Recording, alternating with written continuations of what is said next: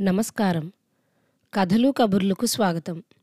సమర్పిస్తున్న నేను మీనా యోగీశ్వర్.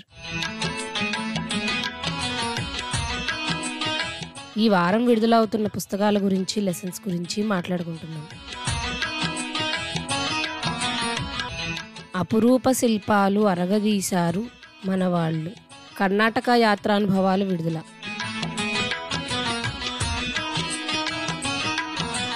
అనగనగనగా ఒక యువరాజు. సింహాసనాన్ని అధిష్ఠించే వయసు వచ్చింది రాజ్యంపై ఒక అవగాహన అవసరం అన్న తండ్రి ఆజ్ఞ ప్రకారం మారువేషంలో రాజ్యం చూడ్డానికి బయలుదేరాడు. ఇది ఒకప్పటి కథ. నేటి కాలంలో ఒక మధ్యతరగతి యువరాజు. ఉన్నపళంగా ఉద్యోగం పోయింది. ఏం చేయాలో అర్థం కాని సమయం. ఈ పరిస్థితి ప్రతి వారిని ఒకోలా మారుస్తుంది. కొందరు ఉద్యోగంలో ఉన్నదానికన్నా ఎక్కువ కష్టపడి కొత్త ఉద్యోగపు వేటలో మునిగిపోతారు. మరికొందరు కొత్త కోర్సులు చేయడానికి ప్రయత్నిస్తారు. ఇంకొందరు డిప్రెషన్లోకి జారిపోతారు. అయితే మన కథలోని ఈ యువరాజు మాత్రం కాస్త వెనక్కి వాలాడు. ఏం చేయాలో ఆలోచించే ముందు తన ఆలోచన పరిధిని విస్తృతపరుచుకోవాలనుకున్నాడు. దాచుకున్న కొద్ది డబ్బుతో దేశాన్ని చూసి లౌక్యాన్ని పెంచుకోవాలన్న కాంక్షతో బయలుదేరాడు. మన సంస్కృతికి పట్టుకొమ్మల వంటి దేవాలయాలను దర్శించాడు. అక్కడి శిల్ప సంపదకు దాసోహమయ్యాడు. ప్రతి రాయిని నదీ తీరాన్ని పర్వత శిఖరాన్ని అక్కడి దుమ్ముని చిన్న గడ్డి పరకని వదలకుండా పలకరించాడు. అవి చెప్పిన కథలు విన్నాడు. విని వదిలేయలేదు. తిరిగి మనకి చెబుతున్నాడు. చేయి పట్టుకుని తనతో మనల్ని కూడా ఆ ప్రదేశాలకి తీసుకెళ్తున్నాడు. అతనే దాసుభాషితం డిజైన్ అసోసియేట్ ప్రముఖ కోరా రచయిత రామ్ కొత్తపల్లి. భారతదేశంలోని సమస్త విజ్ఞానాన్ని మన దేవాలయాల్లో నిక్షిప్తం చేశారు మన పూర్వీకులు. ఉదాహరణకు నైవేద్యాలనే తీసుకుందాం. దక్షిణ భారతదేశంలో చాలా ప్రాంతం వేడిగా ఉంటుంది. అలాంటి ఉష్ణ ప్రదేశాలలో కారం ఎక్కువగా ఉండే వస్తువులు తినడం ద్వారా మన శరీరానికి చెమటలు పట్టి లోపల నుంచి చల్లగా ఉంటాం. కాబట్టి మన గుళ్ళలో ఎక్కువ భాగం మిరియాలు వేసిన పులిహోర దద్యోదనం కట్టుపొంగలి వంటివి ప్రసాదాలుగా పెడతారు. ఇలా చూసుకుంటే మన ఆధ్యాత్మిక వృత్తి ఆరోగ్య విహార జీవన బాంధవ్య సౌందర్యం ఇలా లౌకిక పారలౌకిక విషయాలన్నిటినీ ఏదో రకంగా మన ఆలయాల్లో చెప్పించారు పెద్దవాళ్ళు. ఆ విజ్ఞానాన్ని అందుకోవాల్సిన మనం ఎదురు ఆ నిధుల్ని పాడు చేసేందుకు ప్రయత్నిస్తున్నాం.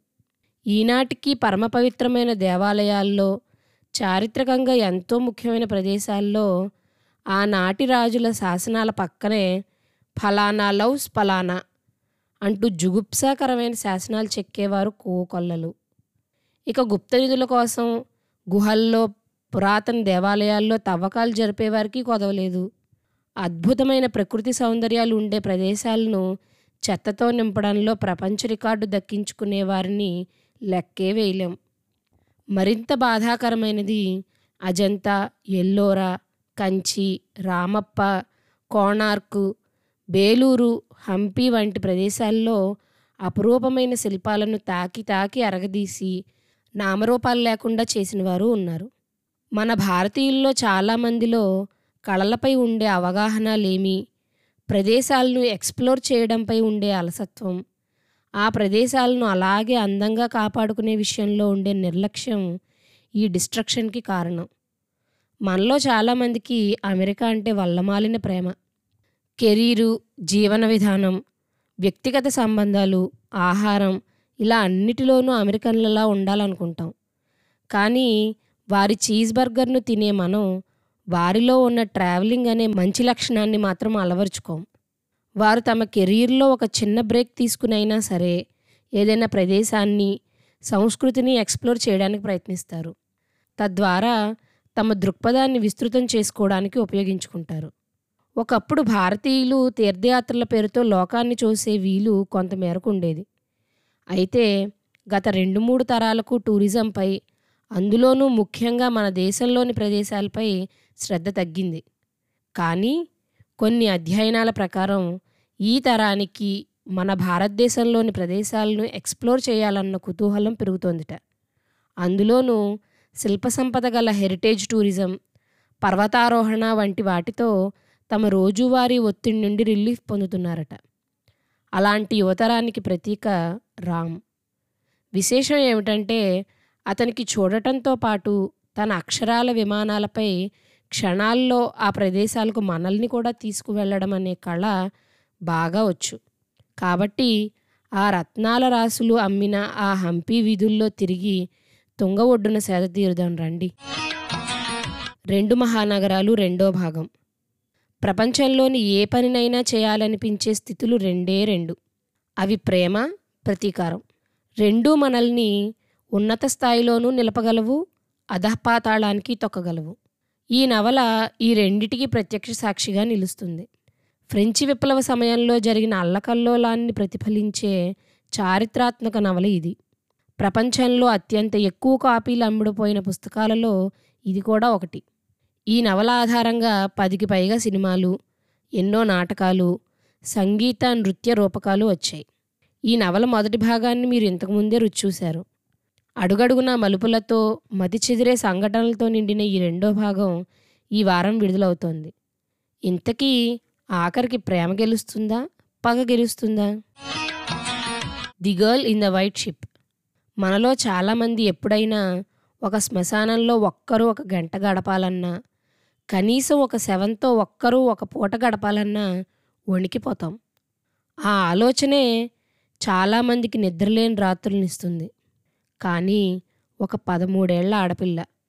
యాభై శవాల మధ్య కొన్ని రోజుల పాటు ఒంటరిగా బతుకుతుంది.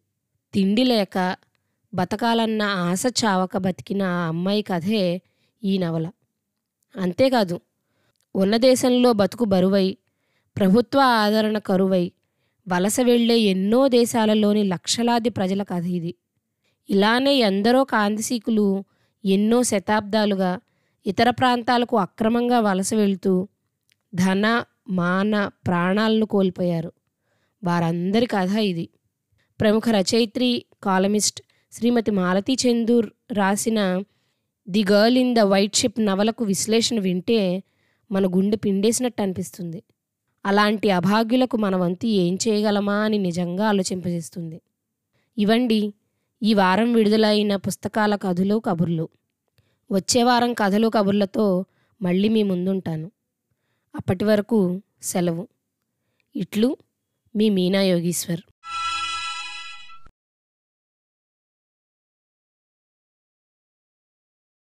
ఈ శీర్షికలోని అన్ని భాగాలను వినడానికి దాసు భాషితం యాప్ను ఇప్పుడే డౌన్లోడ్ చేసుకోండి. లింకు డిస్క్రిప్షన్లో ఉంది.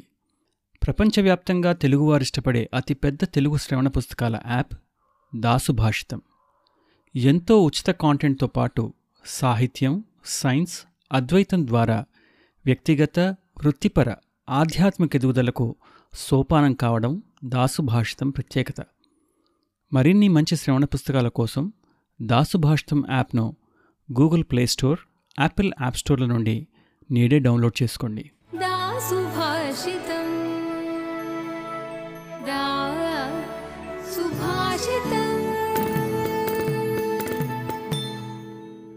Dasubhashitam समग्रश्रेयस्सुकुसोपानं W W W dot Dasubhashita dot com